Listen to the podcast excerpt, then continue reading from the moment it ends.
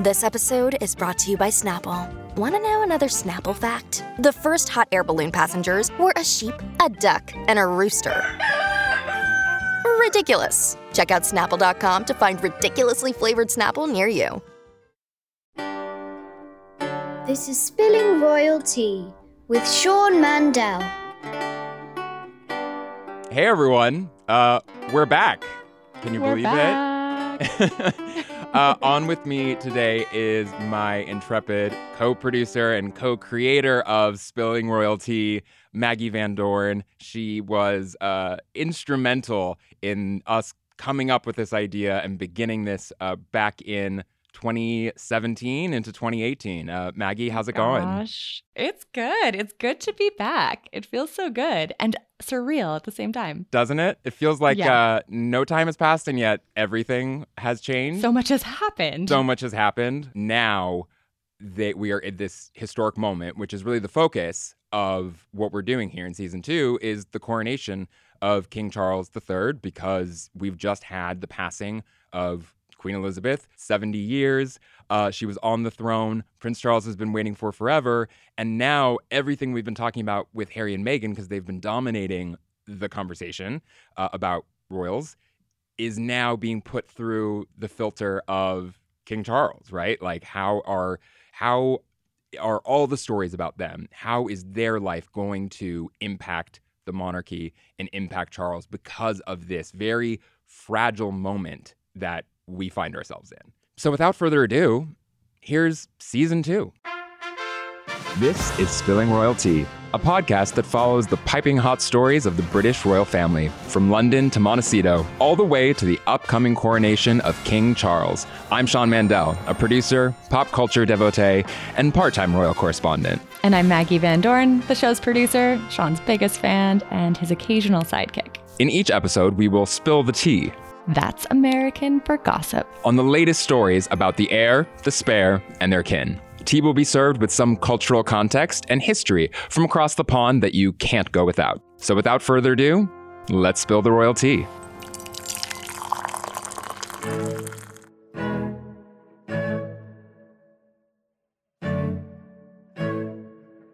In this episode of Spilling Royal Tea, we are catching up because it has been a minute.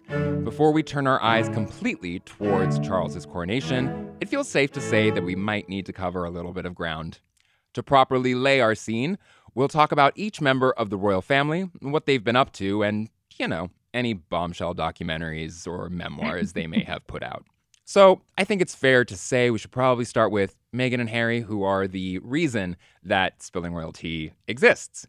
Uh, you know, it's been a minute since we checked in with them. They're no longer in London, they are in beautiful, sunny Montecito, California. Meghan and Harry have been very busy. Obviously, they had their bombshell Oprah interview. They've had their Netflix docuseries, uh, and also Prince Harry's memoir, to just be a couple of things. They've also had many other interviews, little skits and participation in philanthropic events, like Meghan partnering with Melissa McCarthy uh, in a little video skit that was, you know, very charming, very cute. So they've been active. They've signed a Meghan did a podcast. Meghan did a podcast uh, with her Archewell Studios. And also, you know, they've signed, that was a big deal that they signed with Spotify for that podcast. And they signed a $100 million deal, uh, reportedly, I should say, $100 million deal with Netflix. And the Netflix docuseries was something that people, I don't think, were expecting. And that has really set us on a little bit of a trajectory to where we are today because it was released uh, just, you know, very shortly uh, uh, during the same period that the Queen had passed away. And Mhm. then uh, Prince Harry's memoir came out right after, uh, you know, a couple months after the Queen passed away. And that was actually pushed back because of that. So, where we are really with them is that it's a question of whether or not there's going to be any reconciliation between Meghan and Harry and the royal family. And there are these questions about racism. They are right at the top of the conversation around Meghan and Harry. Meghan said in the Oprah interview that someone in the royal family, a senior member of the royal family, had expressed concern or had asked questions about what their child, their first child, baby Archie what his skin color would look like. Since then, Prince Harry has said, somewhat bafflingly, that he never insinuated that the royal family is racist or that his family is racist. And people are trying to make sense of those Yeah. two things. So there are real serious implications about what uh, does this white privileged family that is responsible if you go back for a lot of the racial strife that exists in the world today by way of colonialism, by way of slavery, uh, having profited off of those institutions, and where we, you know, and then playing that forward to where we find ourselves today. It, it raise again, it raises questions about whether or not they will, especially after all the tea they've spilled, whether they will be able to be welcomed back into the fold in some way into the royal family, or whether this rift is permanent. Yes, so race continues to be one of the topics on the forefront of this battlefield. And another big question I think that has emerged, especially with the Netflix docu-series and Spare coming out so close together, Yeah. right? Just I think it was maybe a month apart. It was a month apart, yeah. Right. So a lot of people, even people who aren't big royal watchers, Yeah. have been asking, is this in good taste? Um, like it certainly seems to depart from traditions of the royal family of keeping mum about these private matters. Talking about putting Um, the same cream that your mother used as moisturizing cream on your nether regions to deal with frostbite is certainly, I think, not something that anyone really expected we'd be getting out of a Prince Harry memoir, even in its Yeah. even in our our I don't want to say wildest dreams, but even in the most extreme imagination of what this memoir might include, that was not on the list. Uh, yeah, it was certainly very intimate. And it wasn't just intimate, like you It was wasn't intimate just- in a lot of ways. it wasn't just intimate towards other people in the royal family, like Will and Kate and Charles. Like Harry was very disclosing of himself um, in ways that, uh, yeah, none of us really were ready for. None of us really were ready for. The funny thing that happened was the book leaked, not surprisingly, uh, ahead Mm. of its official release date, release date. And it, it happened in a funny way because the book was actually put on shelves in Spain, like in bookstores, accidentally Oh my early. gosh. So there were. Is that how it happened? That's how it happened. So then royal reporters were flying to Spain to get a cop like the hard copy of the book and getting it translated and the stories were coming out, you know, piecemeal as people were literally getting through the I book. can speed read, but not in Spanish. yeah, it would um I, I can read in Spanish, but I cannot I cannot read at a at a normal pace in At, at the pace at which these headlines were dropped. right? Exactly. They were one after another. And so all the quote unquote juiciest stories or most scandalous stories came out, you know, pretty much before the book came Yeah. out. Justin Harry's defense, I have read Spare, and to me, it reads like a memoir. Yes. But I also read all of the headlines that came out the week before. And so I went in almost scandalized before having read it, um, which I'm sure is the exact opposite of what Harry wanted of course. from it. Um, it's like anything else. When you read it in context, Yep. you're like, yeah, this is a pretty intimate, probing, self-reflective account of someone's life. And the headlines that that were teased out of it were totally sensationalized. Of course, the thing that I'll s- and I agree with you, you know, and I think if you've read the memoir, I mean, as you know, we both have, and I also listened listened to it because I wanted to hear Harry reads it, so I wanted to hear his voice, you know, actually telling the stories, which was really interesting. Mm. Getting it in context, getting those headlines in context, absolutely does make a difference. The thing I'll say is Harry is not a novice with the press. His Right. his biggest trigger in life, he says his addiction in life is is the press, is checking stories and reading like, you know, all the things that are written about him. And which is not something by the way I would advise anyone to ever do. Um and but understand, you know, I mean, it's understandable. It's understandable, It's understandable. Um so it's just a little interesting to me that he would choose to go and include all of that information, those scandalous stories, quote unquote, in the sense that he must know that that's how it's gonna that that's how it's gonna operate that the press is of course going to pick that up and it's not yes they are taking things out of context but there's nothing untrue in those stories you know in those news reports like right they're they're not they're not it's literally not making it up they're literally quoting what harry says in the book it just is that it doesn't occur in like it's not it's not sandwiched between chapters about him talking about conservation efforts in Africa. So, Mhm. which softens it when you read it. Yeah, uh, Meghan had this really powerful quote in the Netflix docuseries about being fed to the wolves, and this was just a, a strange moment where I felt like Harry was feeding the wolves, like was actually feeding the media this really tasty bit of himself um, that, of course, was going to spread like wildfire. Yeah, and it was strange to me as well because i i the only thing that I could think of is that he felt like he was maybe trying to reclaim the narrative that he Totally. felt that all his life scandalous stories had been le- true and false had been leaked about him about his life to the press that other people profited off of those stories being printed and so i just wonder if there was a feeling on his part that being like stories are going to be written about me no matter what and Mhm. so I'm just going to like I'm going to tell the stories myself before anybody else can and I'm going to be the one that has ownership of it and profits off of it, not newspaper not newspapers uh, with getting exclusives, right? Like yes, they'll still get the clicks, but they're not going to get the same amount of profit that they would if they broke this story, for example. hmm Now, this still leaves the question was it in good taste? So, is this in good taste? What a question.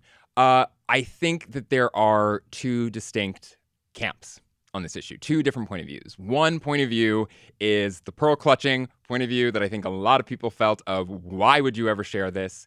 And especially coming from a member of the royal family, this is not who literally are probably supposed to be, you know, they're supposed to be the most staid, boring people publicly that you can imagine.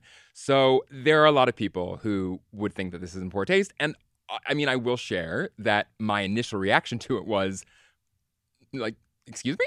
Um, Mhm. and it's just not, th- you know, again, I haven't had his lived experience of everything that came up to this moment, but just off the top of, you know, where I'm at in my life, and you asked me to write a doc, you know, a, tel- a memoir about my life, there are certain things that are not being included in that memoir.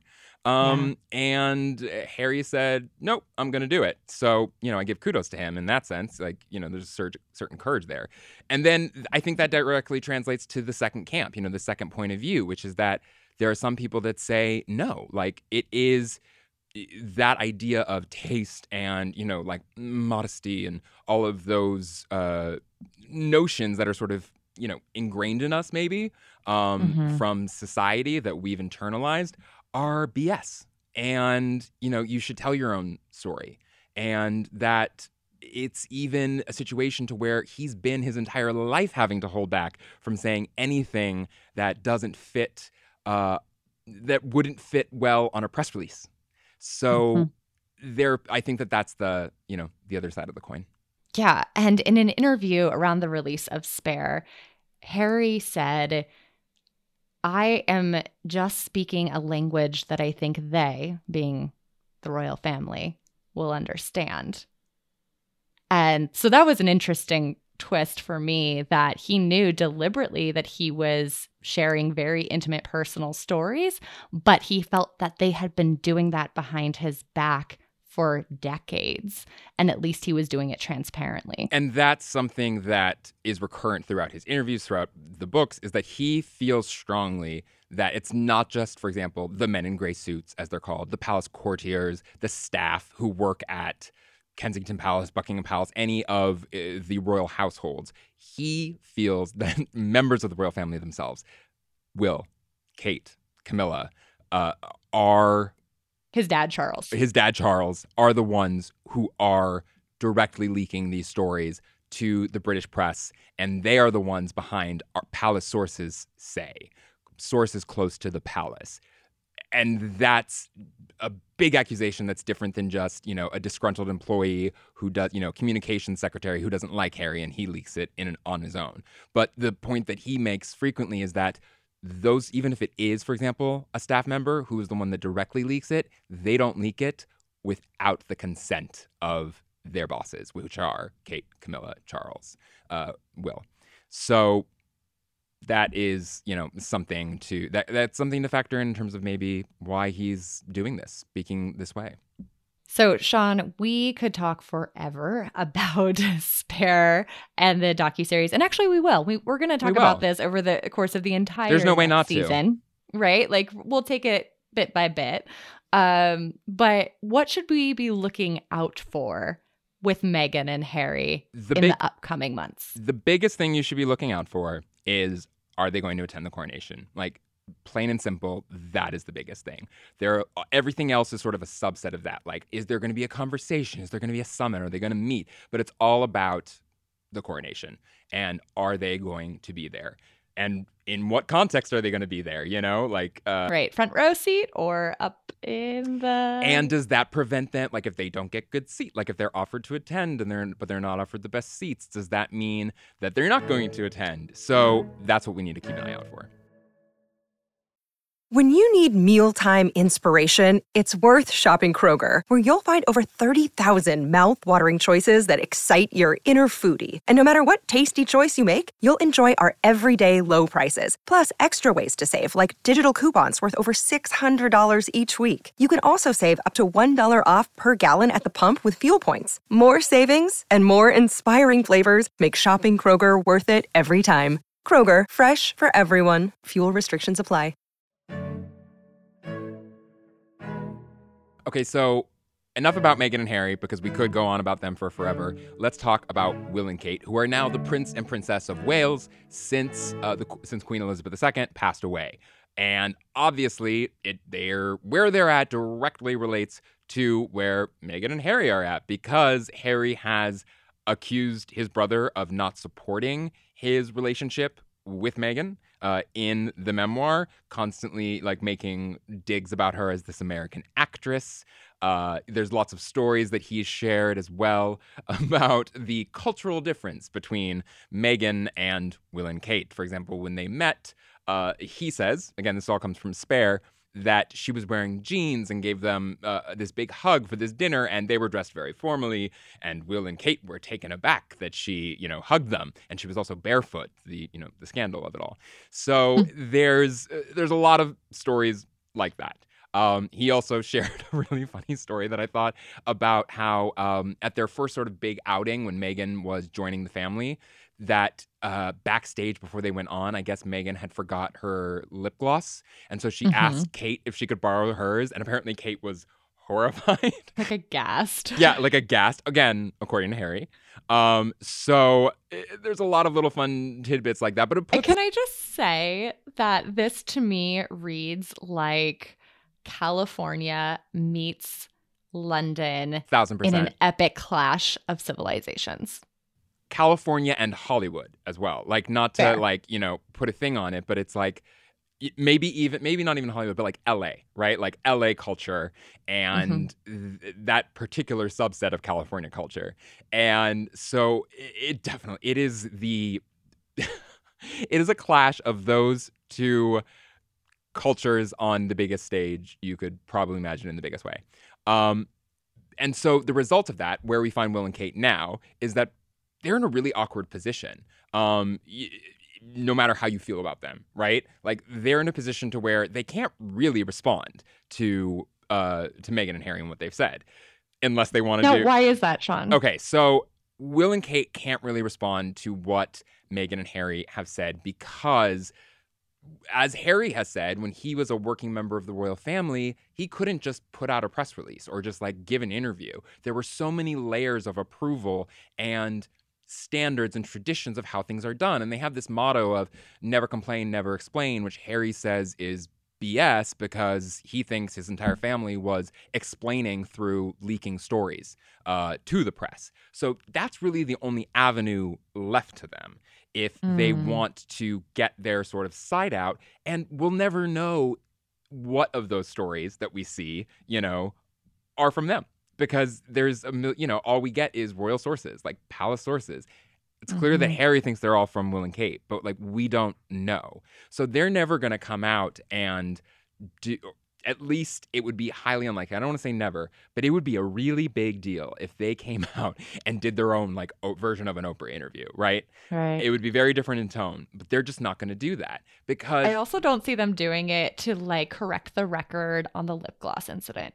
No, they're not. or like the, you know, which again, we don't have time to go into this, but Google bridesmaids dresses, Yes. Charlotte, Meghan, Kate. Um, so there are these sort of petty incidents that clearly are not, uh, it's not about the incident itself. You know, the only comment which we've gotten about the whole thing is, is from William that after the Oprah Tell All interview happened, and it was clear to everyone watching it that they were insin- that they were basically accusing the royal family of having racist actions, at least, you know, um, having done racist things. And William was asked at an event, I think it was an engagement, it was like a day or two after, um, uh, is the royal family a racist family? And he never responds to questions that are being like, you know, it's like the president, right? Thrown at him. Yeah, thrown at him. Like, you know, as the president's about to board, the US president's about to board Marine One, and reporters are hurling questions at him. And sometimes, like Trump or Biden, you know, they'll take the bait because they they they, they want to do it. The Royals do not do that. And Will took the bait. And he said, We are very much not a racist family. So that was a big deal Mm-hmm. now the you know we're in this place where will and kate have this much bigger role because they are the prince and princess of wales and what i can say about that that may help people understand what that really means is that they have their own income now for the first for his first time in his life william was william and kate were always dependent upon his father for from prince charles now king charles No. Yes, because uh, King Charles, Prince Charles, has something called the Duchy of Cornwall, Mhm. and he's the Duke of Cornwall. That uh, that piece of land, that territory that he owns, has generates a huge amount of money. Generates really all the money that he provides for Will and Kate, for Harry to like run their offices, millions and millions and millions of pounds. So. Will and Kate had to get their money from Daddy, basically, and so did oh so did Harry.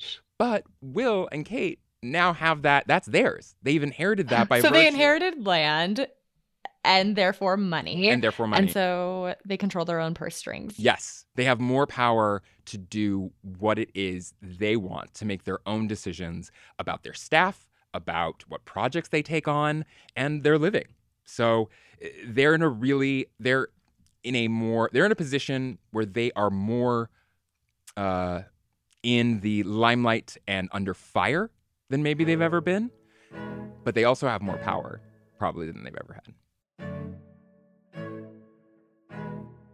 Okay, so for our last royal duo, Mhm. King Charles and Camilla. Queen Camilla. Queen, queen. Do we say Queen Camilla? Do we say Queen Consort? Well, that's a whole debate right there, and maybe we should begin with that because that's Okay. you know that's a point of uh, conversation about you know her title. But uh, Camilla, let's just talk very quickly about her journey to where she is today and why her becoming queen is a big deal. She was the side chick. Like she was Charles's mistress. She was the third what Diana, Princess Diana called the third person in their marriage. Prince Charles was married to Princess Diana, who died in 1997 in a car crash. They had already been divorced. That divorce uh, was very much tied to Charles's relationship with Camilla. Uh, she was someone that the royal family did not approve of when they were dating, and so he was forced to give her up, as it were. And so then he was presented with the virginal 19 year old uh, Spencer, uh, more British and more aristocratic and blue blooded than the royals themselves, Diana, Lady Diana Spencer. And that was the person that she was, that was put in front of him as his, as the best choice for his wife. He never gave up his love for Camilla. And that really, and she became, once it was out about their relationship in the press, she became a villain. She became the villain in this fairy tale. And Camilla got to such a point to where she was she divorced her husband because she was married. She was Mrs. Camilla Parker Bowles, so she is a divorcee, and the king is a divorcee. Uh, first time in British history, uh, you know that has happened because even though King Henry VIII had multiple wives, there was no divorce. it was either death or annulment. Oh. Um, so yeah, Yeah. That's a... yeah, we don't. It's another podcast, but it's uh, the evolution of her being the most hated woman in Britain and being one of the most hated women in the world to now having the majority of Britain's support, and on top of that, when she married Charles in 2005, so uh, what eight years after Princess Diana died. The plan was they knew that people were going to be upset about this, and the, the they being the royal family. Mhm. And so the idea of Camilla becoming queen was a sensitive subject, and they decided Camilla won't be queen. They made an, a, a press release, an announcement saying when Charles becomes king, she will be known as princess consort, kind of in the way that uh, Prince Philip was prince consort to Queen Elizabeth Yeah. uh, which is a whole other thing because there's gender and stuff involved in that. But that was the plan, and that was and that she wouldn't be known, even though he was the Prince of Wales at the time, that she would not be known as Princess of Wales, even though she technically was, and because Yeah. and that's because Diana was the Princess of Wales, and Right. and having Camilla become the Princess of it was just this too. It it's too sensitive. You can't replace one princess of Wales with the other when that has effectively happened in the marriage. Y- exactly. It just would be way too messy. Mm-hmm. So, but she waged a, and this is fair to say because, you know, Harry talks about this in his memoir, but it's also well documented elsewhere. She waged a PR war, like a slow PR war, oh, ever since after the death of Diana to ingratiate herself with the royal family and with the public to gain approval and gain favor back. And she was a hard, you know, she, the queen, who would not even like meet with her, you know, for the longest time. Uh, she didn't attend Charles and her's wedding, which had to be a civil wedding, couldn't be like in a church. No, she like attended the, the there was like a blessing afterwards, but she didn't attend the actual wedding. So she actually grew to like her because Camilla did the thing that, you know, the queen and other royals wanted people to do, which is keep calm, carry on, don't explain, like, uh, you know, never exp- complain, never explain, and just went on with the job. But behind the scenes, she was making these efforts to, for that Harry accuses her, for example, of leaking stories about him using like uh, smoking marijuana, using drugs to make, uh, to get the headlines off of her, basically. Yeah. I was to say there is a cost to this, to Camilla rectifying her image before England. Like she has to do so by exacting some blood in the rest of the royal family. Right, but which blood that was spilt that we might not again, you know, we assume that we have to base this on the reports we have, you know, we'll never get we'll probably never get Camilla's point of view on this um directly, but yeah, from Harry's perspective at least, like blood that was being spilt behind the scenes that nobody else knew about. And so it was this very subtle, you know, she had uh t- you know 15 more than 15 years effectively to slowly make her way uh, improve her reputation and so that's so right before the queen died she getting back to this title and where she is now right before the queen died she made an announcement she made a statement saying it is very much my hope that when charles uh, becomes king that camilla will get the title of queen consort Hmm. and so, but everyone was still unclear until Charles took the throne. They were like, is this really what's going to happen? But we assumed it was. And Camilla is, in fact, queen. So she went from the other woman to the queen of Great Britain, to the queen of England. And that is quite a journey. Um, and to the point about queen or queen consort, it's, you know, she technically is the queen consort, but so Mhm. are all queens who have, you know, like uh, Queen uh, Queen Elizabeth, Queen Elizabeth II's mother, who was married uh, to King George. She was just people would just call her like the queen, you know, Queen Elizabeth. Sure. But I think that there is a sensitivity, uh, certainly in the the statements that come out from uh, King Charles and from Buckingham Palace, she is often, I think she is almost exclusively referred to as Queen Consort. And I think that that is sort of their one little, like, you know, concession n- concession to maybe popular, resi- mm. any, any corner of, you know, the British public that may be resistant or not like that she has that title. Mm-hmm. Now, what about Charles? Will he be a good king? Do we want him as king? well, you know, casually. So, you know, Charles is, again, like Charles is the focus of what we're doing. And I know it may not seem that way, dear listener, but he really is because all of this, again, impacts him. Like, this is all more important. This is all more important because King Charles is now King Charles and not Prince Charles.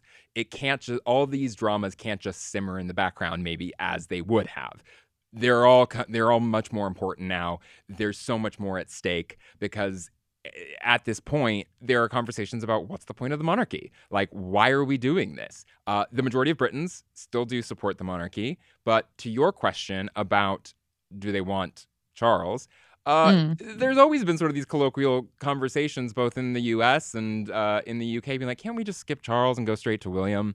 Um, there were even sort of like these uh, there were conspiracy theories that Diana was trying to like Lady Macbeth this and get uh, William to you know have the line of succession like go past Charles and go to William. I mean, there again conspiracy mm. theories, but so this is something that's been in the popular imagination. This conversation, and you know from what I've heard colloquially talking with Brits, um, uh, friendships I have built a lot of because of, you know, my, my work in this field, uh, there is sort of a feeling of he's a placeholder, you know, but in some circles. Um, other people are very, you know, loyal and uh, and very. I think there is an effort as well to bring attention to things that Charles has done that a lot of people may not know about that are that we think that I think we would all agree are good. For example, mm-hmm. his focus on the environment. Uh, sure. He raised issues about climate change and um, uh, about uh, you know global warming and a lot of green issues that in the 70s and was laughed at, was mocked at it for it, was mocked for it. And today he looks like a pioneer, you know, for for having done that. Um, but that then directly relates into a question of how outspoken is he going to be as a king?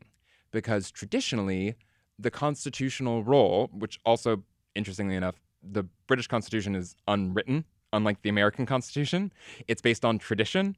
That leads directly into a question, though, about how outspoken Charles is going to be as king. Because traditionally, the monarch in a constitutional monarchy doesn't get involved in political issues, doesn't voice their opinion on specific matters. The Prince of Wales was able to do that much more, but still has to do it in a sort of neutral way, like talking about the environment, something that now is, at least in Britain, considered to be not really a political issue, right? Um, in the US and other places it is. Mm-hmm. But now people are wondering, you know, or previously the conversation was is it going to be bad and destroy the monarchy if he is meddlesome, the meddlesome monarch, if he is getting involved in the conversation about politics because he's had this history of like writing government ministers before. They're called the Black Spider memos. And people found it was like really inappropriate that he was, you know, uh, asking members of parliament all these questions when he was Prince of Wales. And so there's been all this controversy, right, about what is he going to do as king. But now there are actually some people who are saying, he should be quote unquote meddlesome. That in the 21st century, the only way the monarchy can stay relevant is if they're not just sitting around being the head of state who doesn't say anything, which is yeah. what Queen Elizabeth did. So there's some tension going on there, and we don't really know what kind of king he's going to be. Uh, mm-hmm. So that is, in terms of things to look for about King Charles, that's something to look for is what hints are we going to get about is he going to be like his mother and really you know step back and be this sort of neutral person who doesn't let on his own feelings about anything his own opinions about anything now even though we have you know decades of uh, history about what he thinks about certain things? Or is he going to you know take his own approach? Um, and obviously, what we're looking at now is the coronation. What is that coronation going to look like? Coronation is happening May 6th, uh, the big event that we are leading up to.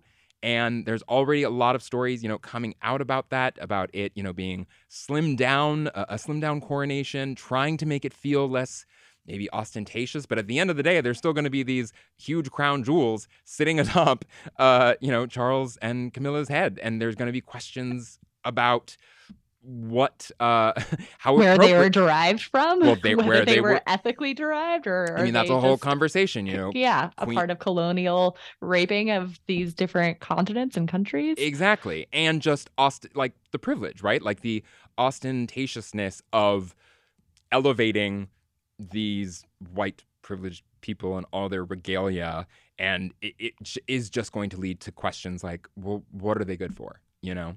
Um Mhm. and people and, and there are arguments for there are you know compelling arguments for what they are good for. But it's just going to be something that i think we have to keep an eye on is how much do those conversations take over the entire narrative of the coronation? And are even like existing plans of the coronation going to have to change because of potential public reaction? So that's a little catch up a little foundation, a little primer for all of you about where we are with the royal family, royal headlines that have happened in the intervening years since you last heard from us, and what to look for now. And those, you know, those questions that we've kind of raised of what to look for now are going to be really what drive our conversations. So, just like season one, when we were leading up to the royal wedding and anticipating that as our big final event, this time around, we're looking to King Charles's coronation.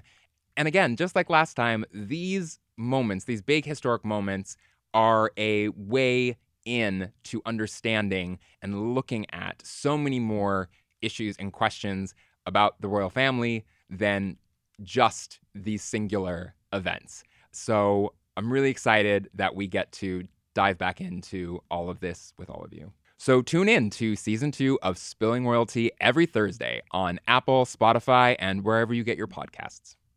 Spilling Royal Tea is a production of the TMZ Audio Network. It's produced by Maggie Van Dorn. Wild Young is our in studio producer. Make sure you never miss an episode and subscribe or follow Spilling Royal Tea on your favorite podcast app. And if you like the show, share it with a friend or someone you know who likes to spill the tea. You can also help us grow the podcast by rating and reviewing Spilling Royal Tea on Apple Podcasts. I'm your host, Sean Mandel. Thanks for listening, and we'll talk next week.